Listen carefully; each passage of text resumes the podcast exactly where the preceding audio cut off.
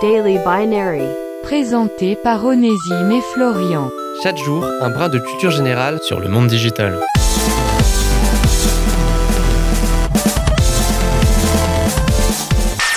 Aujourd'hui, dans Daily Binary, on avait envie de vous apprendre deux, trois petites choses sur l'histoire de l'Internet sur notre cher territoire français. Une histoire longue, complexe, mais que, dans notre grande bonté, on va tout de même tenter de vous résumer.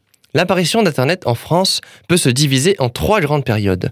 L'accès au grand public, l'apparition de la DSL et donc du haut débit, et l'apparition du très haut débit. L'utilisation d'Internet par le grand public commence réellement au début des années 90. Avant ça, Internet n'était accessible qu'à un nombre assez restreint d'universités et d'entreprises.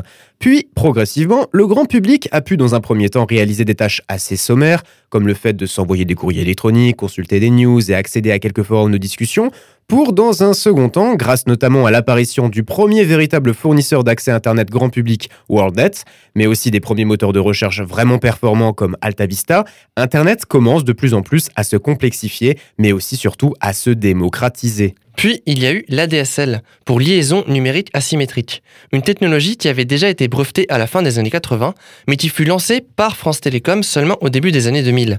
Une avancée bien pratique qui annonçait l'entrée de la France dans le haut débit.